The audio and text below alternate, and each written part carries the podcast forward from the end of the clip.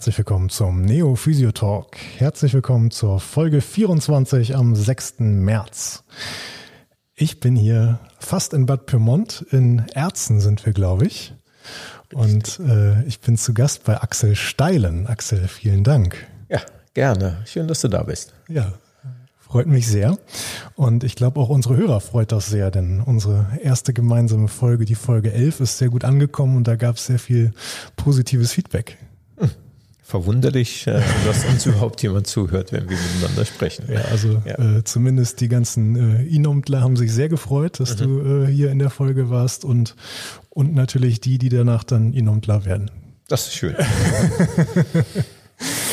Axel, ähm, wir haben letztens eine, eine Hörerfrage bekommen, die wir schon mal so ansatzweise äh, beantwortet haben und schon mal so ein bisschen angeschnitten haben. Aber das war eine Frage, wo ich mir dann gedacht habe, Mensch, ich bin ja bin ja bald hier bei dir und darf wieder bei dir hospitieren, assistieren bei der Viszeralen in Bad Pyrmont und äh, da schmeiße ich einfach mal all meine Podcast-Sachen in den Kofferraum und gebe diese Frage einfach mal an dich weiter.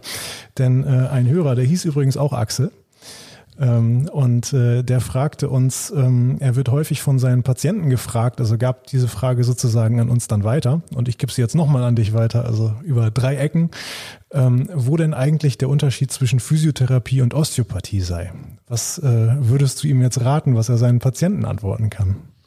Oh, das ist äh, eine schwierige Frage, denn äh, trennbar sind diese Dinge im Grunde genommen gar nicht. Denn äh, guckt man sich den den Gedanken der physiotherapeutischen Begleitung unserer Patienten an, dann kann man schon sagen, wir versuchen schon äh, alle uns zur Verfügung stehenden Mittel einzusetzen und auf allen Ebenen hm, dem Patienten zu begegnen. Das heißt, äh, es ist vor allen Dingen der Faktor Zeit, den wir ihnen entgegenbringen können, aber es ist äh, auch für uns ganz wichtig, dass wir sagen, jede professionelle Zuwendung auf jedem Gebiet der Physiotherapie. Das heißt, wir haben alle irgendwann eine Grundausbildung gemacht, äh, wo es um, um das Verständnis eigentlich in den physiologischen Zusammenhängen zwischen, äh, zwischen der Erkrankung und dem uns gegebenen Interventionsmöglichkeiten äh, äh, erlernt haben. Und wenn wir uns dann die Osteopathie anschauen, wird diese, dieser Grundgedanke eigentlich weiter fortgeführt.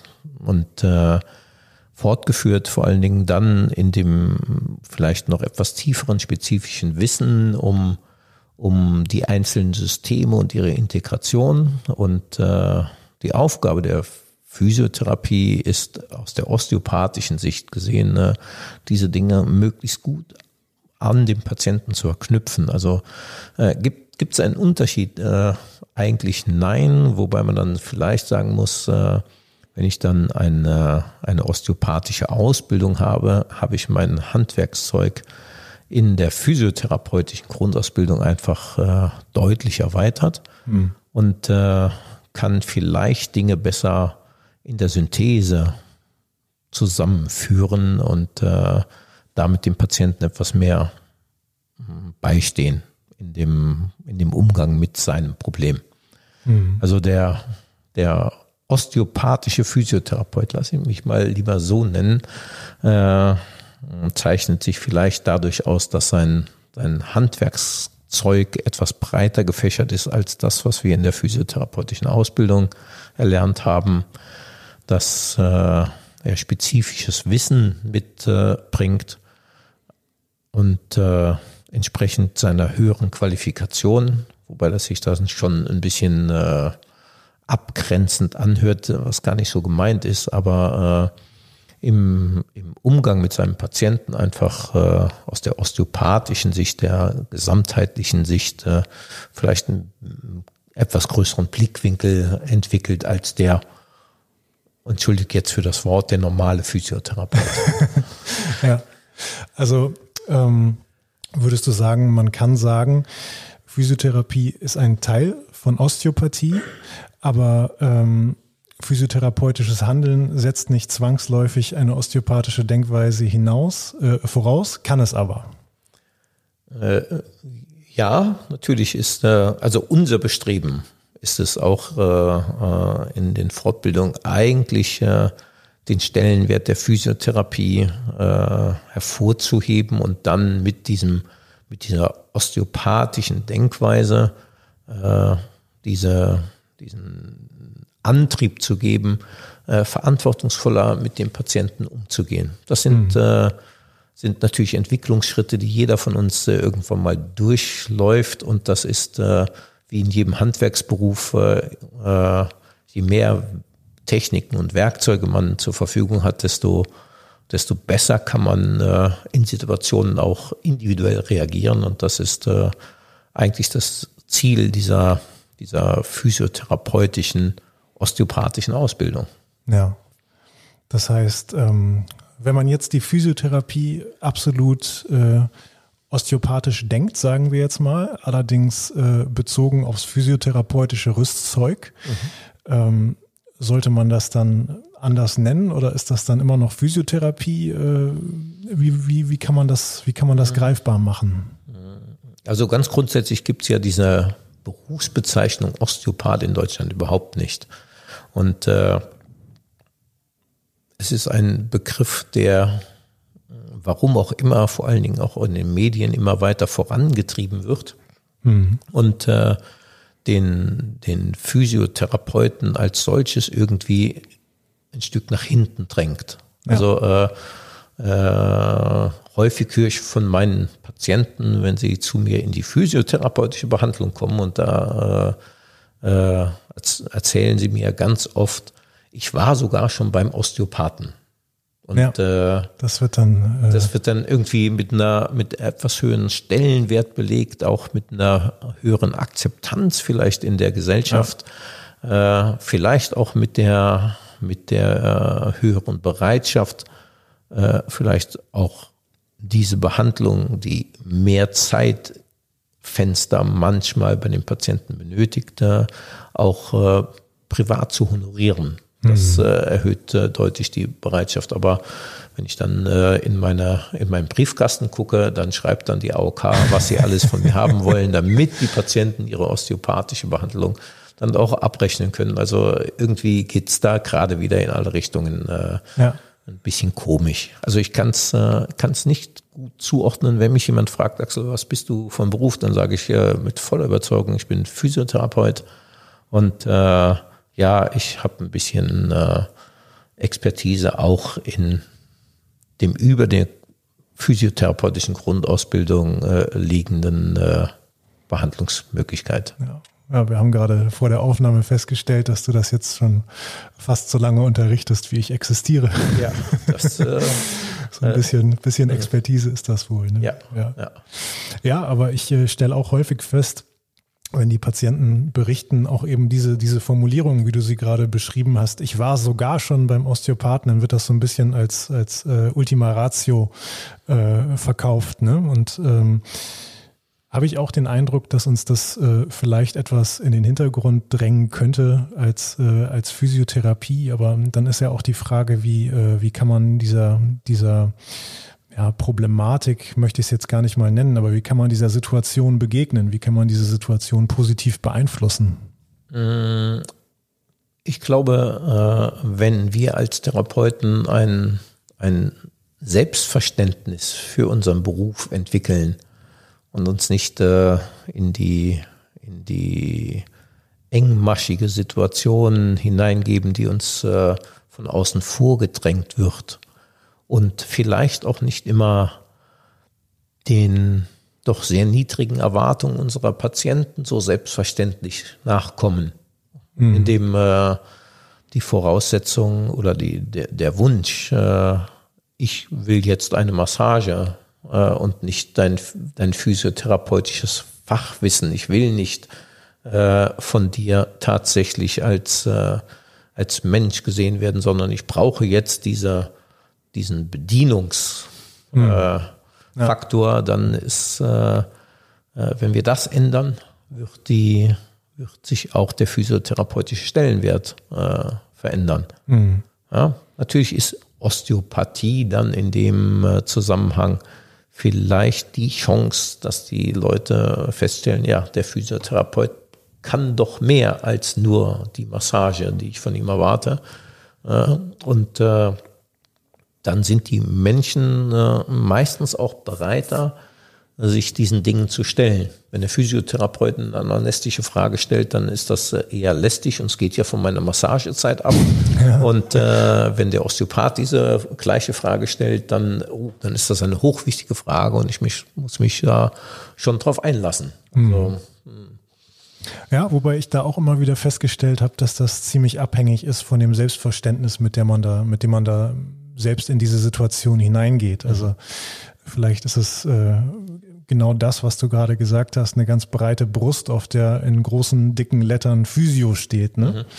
Mhm. Ähm, und das eben auch dementsprechend äh, mit seiner Ausstrahlung auf den Patienten auch zu transportieren, ein Stück weit. Ne? Also meine Praxis heißt nicht umsonst Physio-Zeit. Ja. Fertig. Ich äh, will nichts anderes tun. Ja. ja. Eine sehr schöne Praxis übrigens. Ja, danke. Mit, äh, mit kleinem Kaminofen im Behandlungszimmer. Das fand ich besonders gut. haben wir ja letztens noch, äh, noch gelesen, was für einen Stellenwert das eigentlich für die Heilung des Patienten ausmacht im Rahmen dieser Polyvagaltheorie, äh, dass der Patient sich auch wohlfühlt in seiner Umgebung. Jo, das ist äh, wohl wahr. Ja. Ja, jetzt sprechen wir hier über ganzheitliche Behandlungsansätze, das auch in der Physiotherapie und das hoffentlich irgendwann auch als äh, Selbstverständnis in der Physiotherapie. Glaubst du, dass eine ganzheitliche Behandlung im 20-Minuten-Takt überhaupt möglich ist? Mmh, ehrlich gesagt, äh, denke ich jetzt zunächst mal nein. Mhm. Weil äh, das Ziel muss es ja sein, dem gesamten Patienten in all seinen Dingen zu zu erfassen, auf allen Ebenen zu erfassen. Das sind alle körperlichen Ebenen, äh, ob das der Bewegungsapparat, ob das die Organsituation ist, ob das die biopsychosozialsituation des Patienten ist. Äh, alle diese Dinge spielen ja einen, einen massiven Einfluss auf das, äh, auf das Grundsystem Mensch und äh, können positiv, aber auch negativ äh, äh, auswirkend sein. Und diese Erfassung innerhalb von 20 Minuten äh, herzustellen, erscheint manchmal schwierig, wobei mit zunehmender Qualifikation des äh, Therapeuten eine schnellere Zuordnung auch von Aussagen des Patienten getroffen werden kann, die dann das Handeln letztendlich deutlich zielgerichteter erscheinen lassen. Hm. Ja, also oft bekommt man eine Information und dann wenn man mit der nichts anfangen kann, dann äh, versucht man natürlich weiter im Trüben zu fischen und äh, wird alles hineinwerfen, was man so kennt und äh, wird zeitintensiv vielleicht trotzdem zum Ergebnis kommen, aber wenn ich, äh, wenn ich ein, eine bessere hm, Strukturerkennung habe, Mustererkennung äh, entwickle, dann äh, gelingt es mir häufig auch mit einem relativ kleinen Zeitfenster mich dem Patienten zu nähern. Wobei dieser 20-Minuten-Rhythmus nicht äh, unbedingt für den Patienten das Problem ist, sondern äh, das ist äh, viel deutlich ein therapeutisches Problem, denn wie soll ich mich über acht Stunden am Tag mhm. äh, dreimal in der Stunde einem neuen Problem so widmen können, dass meine Aufmerksamkeit immer 100 Prozent ist. Das wird äh, nicht funktionieren. Mhm. Also da ist äh, für mich gesehen eigentlich das viel größere Problem. Und ich kann dann die Kollegen verstehen, die dann irgendwann sagen, ich werde mich äh, diesem, diesem Trott des Alltags hingeben und dann äh, werde ich den Patienten nur noch mit Massage bedienen, weil er ist glücklich. Ich brauche nicht drüber nachzudenken und äh, letztendlich ist keinem geholfen. Der Frust äh, steckt tief und äh, die Patienten äh, sagen, ja, ich war ja da zur Massage, ja, das kann ja auch nicht helfen. Ja. ja. Also das äh, ist dann schon schwierig und äh, die Aktivitäten der Krankenkassen sind natürlich auch nicht dahingehend äh, zu verstehen, dass sich dieses Zeitfenster irgendwann mal verändern wird. Äh, die Vorgaben, die Rahmenbedingungen sind äh, klar gesteckt und äh, wir müssen natürlich auch wirtschaftlich denken, denn jeder Unternehmer muss, äh, muss am Ende mh, hm, eine, eine Zahl entscheiden, äh, tue ich das noch weiter oder tue ich das nicht mehr weiter. Und äh, da können wir uns nicht leisten, den Patienten äh, über eine halbe Stunde zu behandeln und nur zehn Minuten bezahlt zu bekommen. Das kann auch nicht funktionieren. Ja. Was äh, würdest du sagen, ist denn dann für die Praxis die Handlungskonsequenz aus dieser ganzen Misere? Also äh, wie kann man dem begegnen, um das dann letztendlich auch effektiv beeinflussen zu können, damit sich diese Situation für uns alle verbessert? Äh, im, Im Grunde genommen äh, muss es das Ziel sein, nicht mehr Behandlungseinheiten zu verkaufen, sondern Zeitfenster ja. zu aktivieren. Ob das mit den Krankenkassen natürlich möglich ist, ist wieder eine andere Frage. Ich glaube, die, diese Gedanken werden natürlich verfolgt. Ich kann, äh, wenn ich, wenn ich äh, die Bezahlung mal nehme, die die Krankenkassen äh, äh anbieten, ist die ja gar nicht so schlecht. Wenn ich in dem Zeitfenster von zehn Minuten meine bis 15 Minuten meine Patienten behandle genau, und 25 Euro habe, dann äh, kann ich sagen, ich kann äh, 100 Euro in der Stunde umsetzen, dann ist das kein, äh, kein schlechter Umsatz. Ja. Ja, Ziel müsste es sein, zu sagen, okay, wenn ich jetzt äh, meinen Patienten eine Stunde behandle, dass ich dann von der Krankenkasse 100 Euro bekomme. Ja. ja und damit würden viele Dinge äh, effektiver gestaltbar äh, und äh, für den durchführenden Therapeuten auch befriedigender. Hm. Also schön wäre es, aber ich glaube, äh, mit dem heutigen Gesundheitssystem kaum machbar, wandelbar, wie auch immer man das nennen will. Aber bedarf es da äh, irgendwie mehr, mehr Druck von den Heilmittelerbringern? Also bedarf es da vielleicht äh, mehr Menschen, die dann sagen, ja, pass auf, ich habe da keine Lust mehr drauf, äh, ich spiele da nicht mehr mit? Das äh, wäre eine relativ äh, effektive Maßnahme, aber das ist in Deutschland leider nicht umzusetzen. Also mein, mein jahrelanger Vorschlag ist eigentlich so, Physiotherapeuten, gebt mal bitte morgen alle eure Kassenzulassung ab und sagt, unter den Bedingungen arbeiten wir nicht mehr.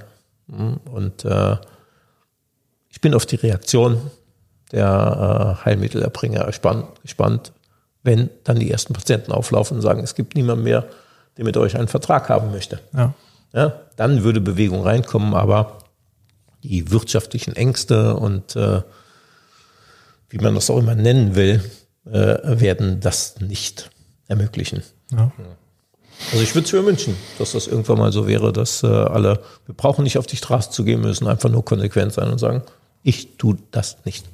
Das äh, ist ja im Grunde genommen auch viel relevanter als jemand, der über die Straße läuft und ein selbstgemaltes Schild in die Luft, Luft hält. Ne? Mhm. dann vielleicht noch ein Verkehrshindernis darstellt. Ja.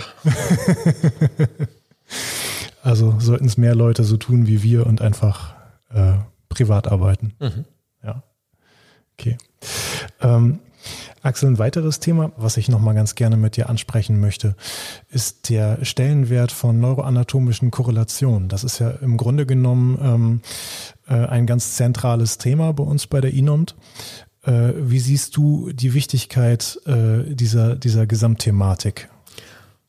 Okay, äh, das ist, wie du schon sagst, sicherlich eines der, der zentralen mh, hm, Themen, die uns in unserer Betrachtung des Patienten voranbringen.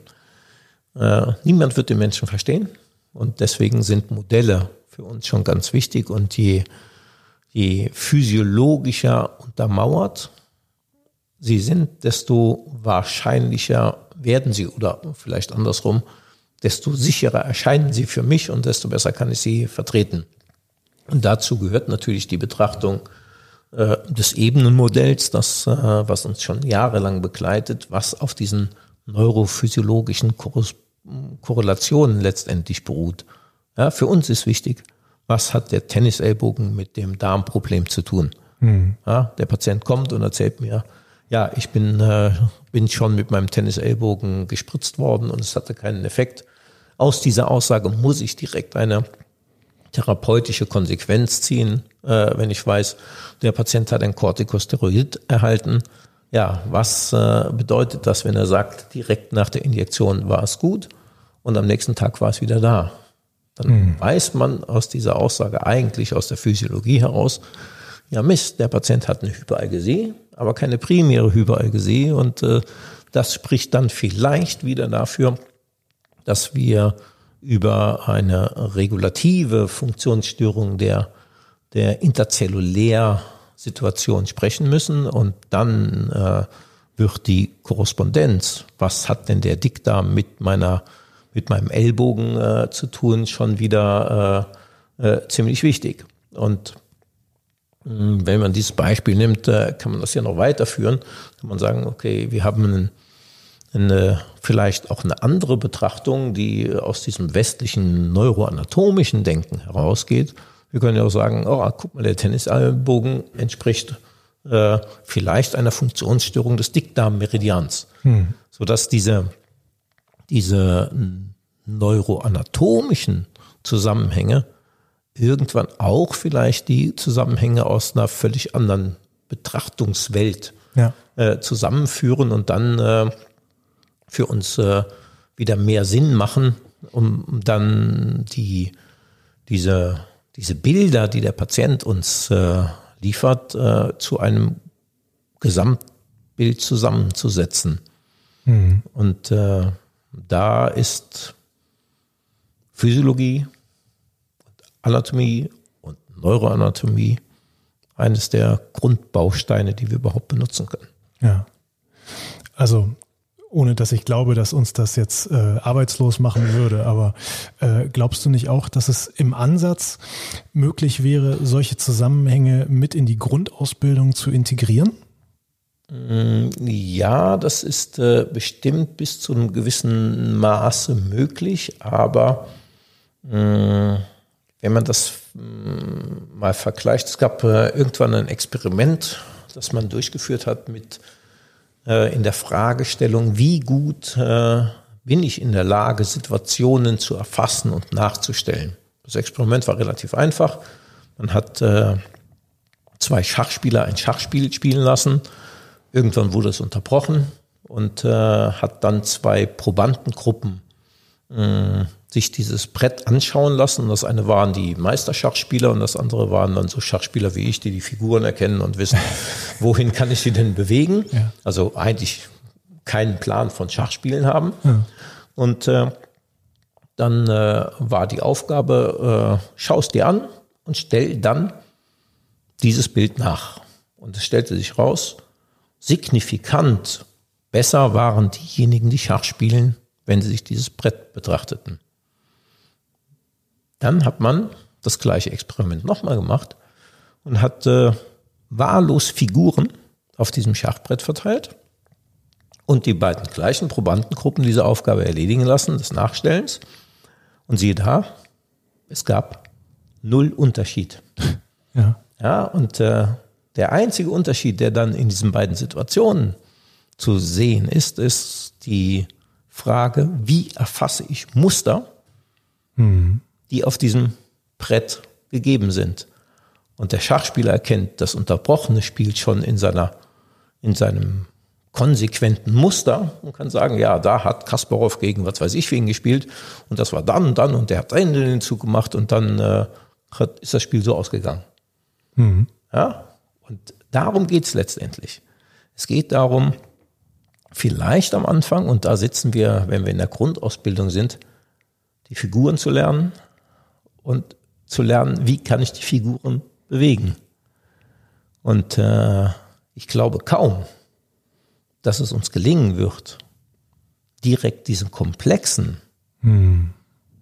Mustererfassungen in die Grundausbildung hineinzugeben. Jeder von uns weiß noch, wie wie sehr er damit beschäftigt war, diese schwierigen Worte der Anatomie überhaupt auszusprechen und äh, wie sinnlos es uns erschien, über Segmentalinnovation und, äh, und solche Dinge nachzudenken, weil wir es einfach erstmal nur wissen müssen, um dann irgendwann, vielleicht auch Jahre später, äh, zu erfassen, ah, guck mal, das kann ich ja doch gebrauchen ja. in meiner täglichen Arbeit. Und äh,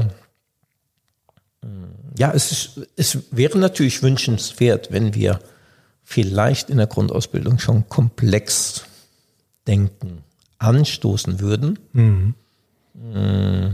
Aber äh, Übung macht den Meister, denke ich dann.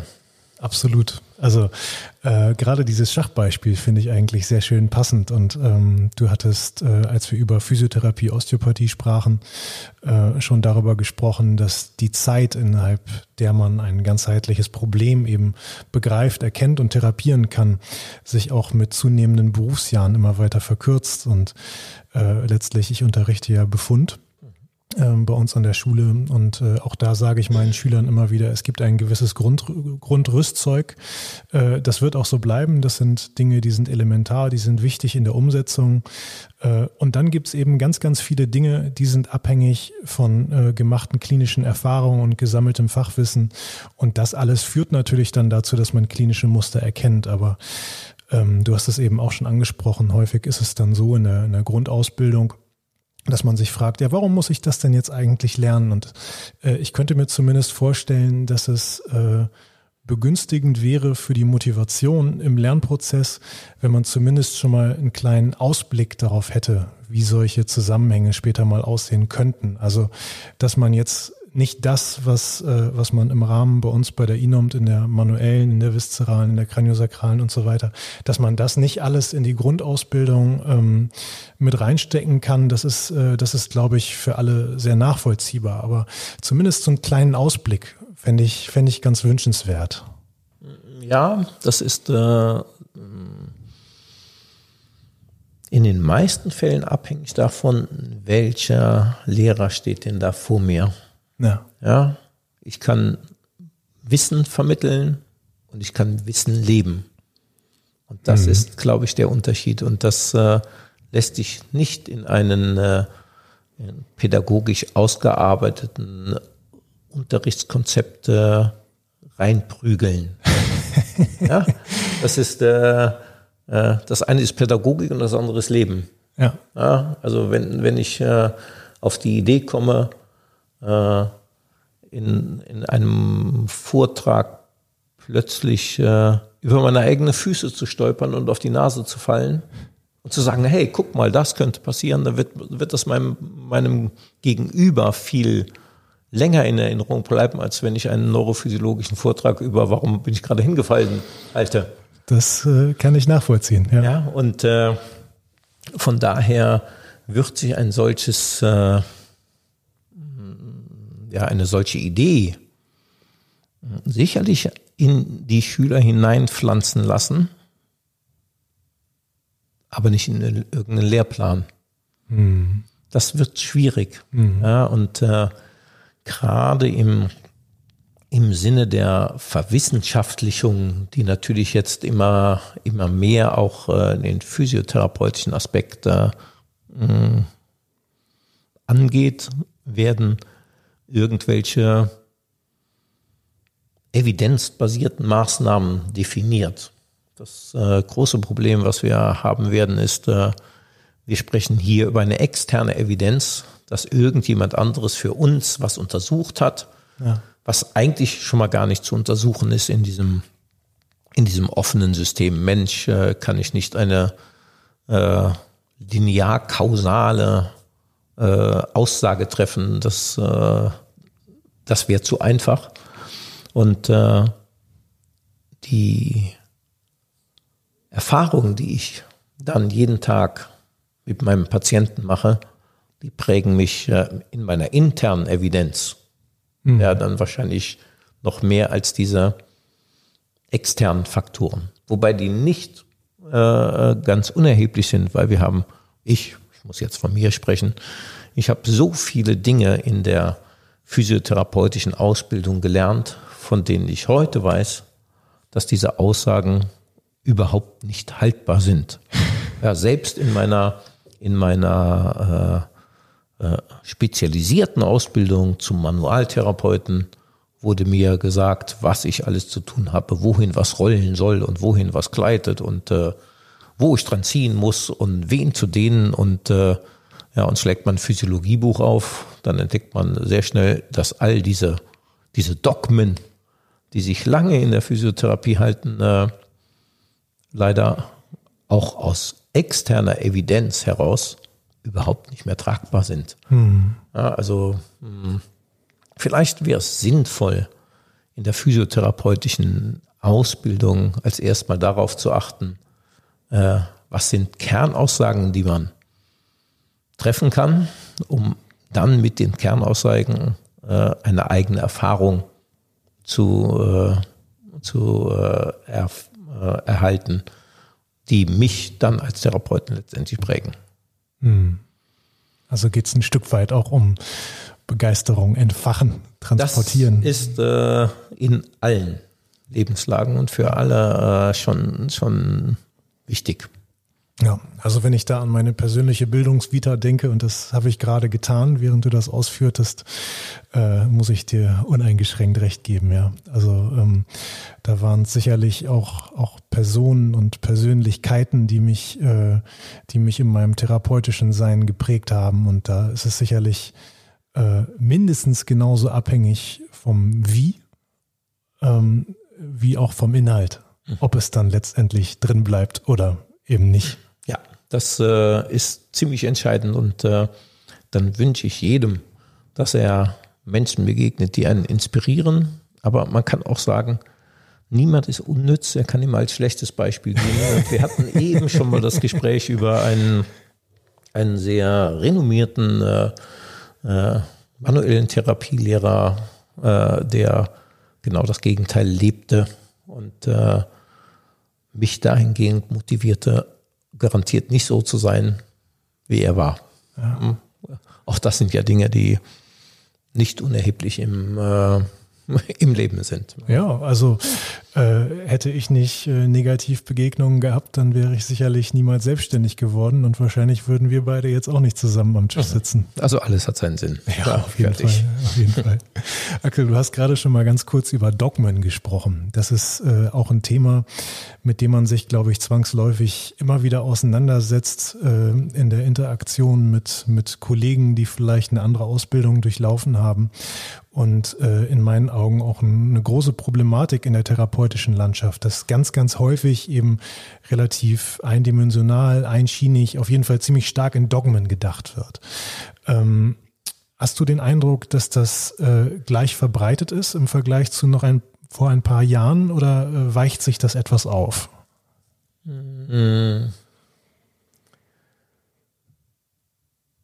Wenn ich mir das äh, betrachte, dann äh, ist gerade die physiotherapeutische Welt natürlich sehr anfällig für solche dogmatischen Aussagen. Mhm. Und wenn ich das dann getan habe, dann weiß ich überhaupt Bescheid. Hm, ich erlebe aber zum Glück äh, den deutlich kritischeren Umgang mit diesen Situationen und äh, äh, kann feststellen, vielleicht liegt es aber auch an unseren Kursteilnehmern, äh, dass sie mir das widerspiegeln, dass diese, diese festgefahrenen Regeln mit du musst und darfst nie und sollst immer äh, in den Köpfen nicht mehr ganz so leicht zu implizieren sind, wie das vielleicht noch vor 20 Jahren der Fall war. Hm. Also das ist äh, sicherlich eine Chance, äh, dass die, dass die jungen Kollegen äh, auch in ihrer, in ihrer eigenen schulischen Ausbildung äh, vielleicht schon ein bisschen, bisschen kritischer geschult wurden, äh, dass diese, dass diese dogmatischen Dinge nicht mehr so leicht Fuß fassen in der Gesellschaft, auch in der physiotherapeutischen Gesellschaft. Mhm. Ja, ich habe immer den Eindruck, äh, mit diesen Dogmen versuchen es sich viele ein bisschen leichter zu machen und äh, komplexe Sachverhalte auf ein Maß zu reduzieren, äh, indem sie einfach nicht vollständig begreifbar sind oder indem man sie so einfach nicht sehen kann. Das äh, führt, glaube ich, häufig dazu, dass es äh, ja inhaltlich vieles über einen Kamm geschoren wird, was, äh, was man nicht über einen Kamm scheren kann. Ne? Mhm. Okay, das äh, sagt es ja letztendlich schon. Äh, ein Dogma ist, äh, ist eine Aussage, die überhaupt nichts anderes zulässt. Ja. und nichts anderes zulassen ist immer, immer sehr schwierig. Also man sollte, man sollte, bevor man sich eine Meinung bildet, immer als erstes mal die Meinung des Gegenübers verstehen. Also mhm. es gibt nichts Besseres als, äh, äh, jetzt kann ich von mir äh, äh, sprechen, äh, ich habe eine klassische manualtherapeutische Ausbildung genossen mit äh, Rollenkleiden und allem, was dazugehört und äh, kann da mitreden. Ich kann den Gedanken, der da verfolgt wurde, ziemlich gut nachvollziehen. Ich kann, kann, äh, kann sagen, okay, das, das ist, ich habe zumindest äh, gedacht, ich hätte es verstanden, was ihr mir sagen wollt und kann mir dann ein anderes Meinungsbild äh, angedeihen lassen. Mhm. Ja, aber es setzt voraus, bevor ich mich äh, auch dogmatisch gegen ein Dogma wende, dass ich mich mit dieser dogmatischen These auseinandergesetzt habe, und zwar kritisch auseinandergesetzt habe, um dann zu sagen, äh, ich habe aber tausend Argumente, warum ich das vielleicht entkräftigen kann und äh, man Dinge anders sehen sollte. Mhm. Ja. Ähm, kann es sein, dass äh, Spezialisierung im äh, therapeutischen Handeln auch dazu führen können, dass man eine gewisse Brille für, für Problematiken von Patienten bekommt? Klar, das sehen wir ja in der Medizin. Äh, äh, ein sehr schönes Beispiel war für mich, das schon jahrelang her. Äh, dann stand ich zufälligerweise bei einem Gespräch, was ein Internist und ein Orthopäde miteinander geführt haben. Und ich stand daneben und dachte, die sprechen über genau das Gleiche, verstehen sich aber leider nicht. Ja, und das ist ja, ja, halt immer das Problem der Spezialisierung. Ja, ich kann mich spezialisieren, aber wenn mein Patient äh, zum äh, Internisten geht und dem irgendwas über seinen, seinen Darm erzählt und der gleiche Patient geht zum Orthopäden, dann erzählt er ihm irgendwas über seinen Rücken oder seinen Arm. Ja, und äh, jeder stürzt sich dann auf sein Spezialgebiet mit dem Ergebnis, dass der Patient äh, auseinandergepflückt wird und äh, ja, äh, was war letztens eine Aussage eines Orthopäden? Ach ja, Sie haben, Sie haben Nacken und Rücken. Hm, weshalb sind Sie denn hier? Sagt der Patient, ja, ich habe Nacken und Rücken. Ja, ja, aber äh, wir können uns nur mit einem beschäftigen. ja, und äh, das ist das Problem von Spezialisierung, ja, dass dann äh, der Mensch, der ja eigentlich das Individuum, das Unteilbare ist, irgendwann immer weiter zerteilt wird und von jedem Spezialisten sehr, sehr differenziert betrachtet wird, aber leider äh, das Ganze aus dem Auge verliert. Hm. Kann diese Gefahr auch bestehen, wenn man sich jetzt äh, in der manuellen etwas, etwas verliert und die manuelle eben vielleicht nicht so ganzheitlich, äh, nicht so ganzheitlich sieht, wie es bei uns unterrichtet wird? Das äh, Problem haben wir immer. Ah. Und das Problem wird, äh, wird auch uns tatsächlich begegnen. Wenn man, äh, da erwischen wir uns ja alle, wenn wir dann irgendwann äh, äh, vielleicht eine Fortbildung gemacht haben und du sagst jetzt manuelle Therapie, dann ist äh, jeder Patient, der die nächsten Wochen kommt, Gelenk. Und haben wir dann aber äh, einen viszeralen äh, Kurs gemacht, dann gibt es das Gelenk nicht mehr. Dann ist jeder Patient der quersitzende Pups. Und äh, haben wir einen Kranio-Kurs gemacht, dann ist jeder Patient plötzlich äh, Suturen gestört. Ja. ja. Und gerade das sollte ja im Rahmen einer osteopathischen Betrachtung, und das ist dann äh, wieder der Schlag auf deine erste Frage, ja. gerade das sollte integrativ äh, miteinander verknüpft werden, damit ich gerade entdecke, ja, was hat denn der, der Darm und was hat denn das Gelenk und was hat denn das Kranium jetzt zufälligerweise mit dem Problem des Patienten zu tun. Das heißt, der Schluss, um dahin zu kommen, wäre dann äh, im Grunde genommen über eine kritische Selbstreflexion. Ja? Klar, das ist, äh, das ist ja immer der Schritt, den wir durchführen müssen.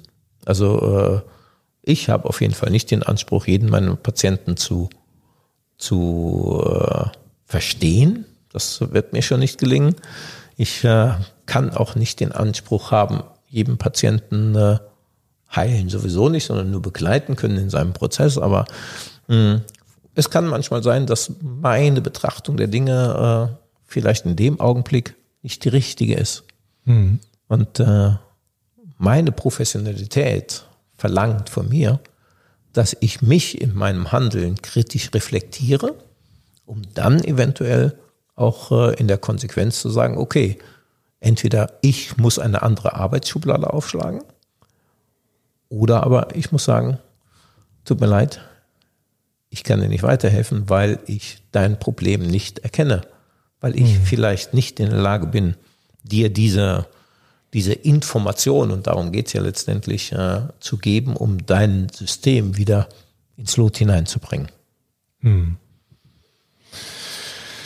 Keine ganz einfache Geschichte und äh, sicherlich ein langer Weg. Jetzt haben wir auch drüber gesprochen, das äh, ist natürlich nicht in drei Jahren machbar und äh, wahrscheinlich ist es sogar ein Weg, der einen sein ganzes Berufsleben lang über begleitet, oder? Ja, natürlich. Äh, je, jeden Patienten, dem wir begegnen, äh, wird uns ein neues Muster lehren. Ja.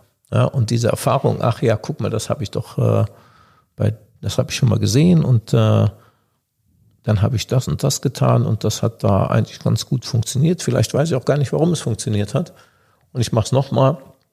Vielleicht bekomme ich bestätigt und vielleicht muss ich meine, meine Gedanken diesbezüglich auch wieder verwerfen. Hm. Also zweimal das gleiche getan ist nie dasselbe. Ja. Ja, das ist äh, schon mal ganz äh, wichtig. Und äh, was macht den guten Physiotherapeuten aus? Dass er sich immer neu mit diesen Problemen, die einem begegnen, auseinandersetzt und äh, klinische Konsequenzen daraus zieht. Ja, und äh, es ist nicht schlimm, wenn man sich mal vertut. Hm. Weil äh, ich glaube, das ist der große Vorteil der physiotherapeutischen Begleitung. Wir werden unserem Patienten nicht schaden. Hm. Ja, das ist ganz wichtig.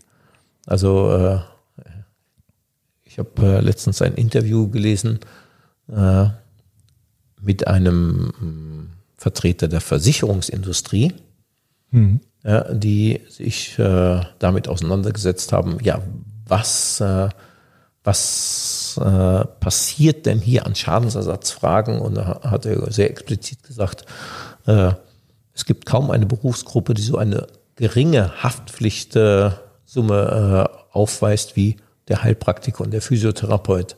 Nicht vergleichbar mit dem, was äh, der niedergelassene Arzt äh, an Versicherungsprämien zu bezahlen hat, um dann die Dinge, wo es schiefgegangen ist, auch äh, begleichen zu können. Ja. Ja. Also wenn die Versicherung das schon sagt, dann, äh, dann muss es ich, aber schon weit gekommen sein. Da ne? muss es schon weit gekommen sein und dann habe ich äh, sehr viel Vertrauen in die Empathie unserer Kollegen äh, ihrem Patienten gegenüber, dass da sicherlich nichts schief geht und äh, wir unsere Erfahrung mit jedem Patienten machen werden und, äh, und wir brauchen keine Angst zu haben, wenn wir trotzdem hey, wachen Auges äh, dem Patienten begegnen. Ja. Axel, das sind sehr, sehr schöne abschließende Worte, finde ich. Möchtest du noch etwas mitteilen zum Ende? Nee, danke. Ich danke dir für deinen äh, für deine Zeit, die du mir geschenkt hast. Ich danke dir, dass du uns die Zeit geschenkt hast. Und äh, jetzt bin ich gespannt, ob uns diesmal auch jeder jemand zuhört und äh, freue mich auf Rückmeldung. Ja, ich werde berichten auf jeden Fall. Danke. Also vielen Dank für eure Aufmerksamkeit und äh, ich sag mal, bleibt uns gewogen und bis zur nächsten Woche. Ciao, ciao.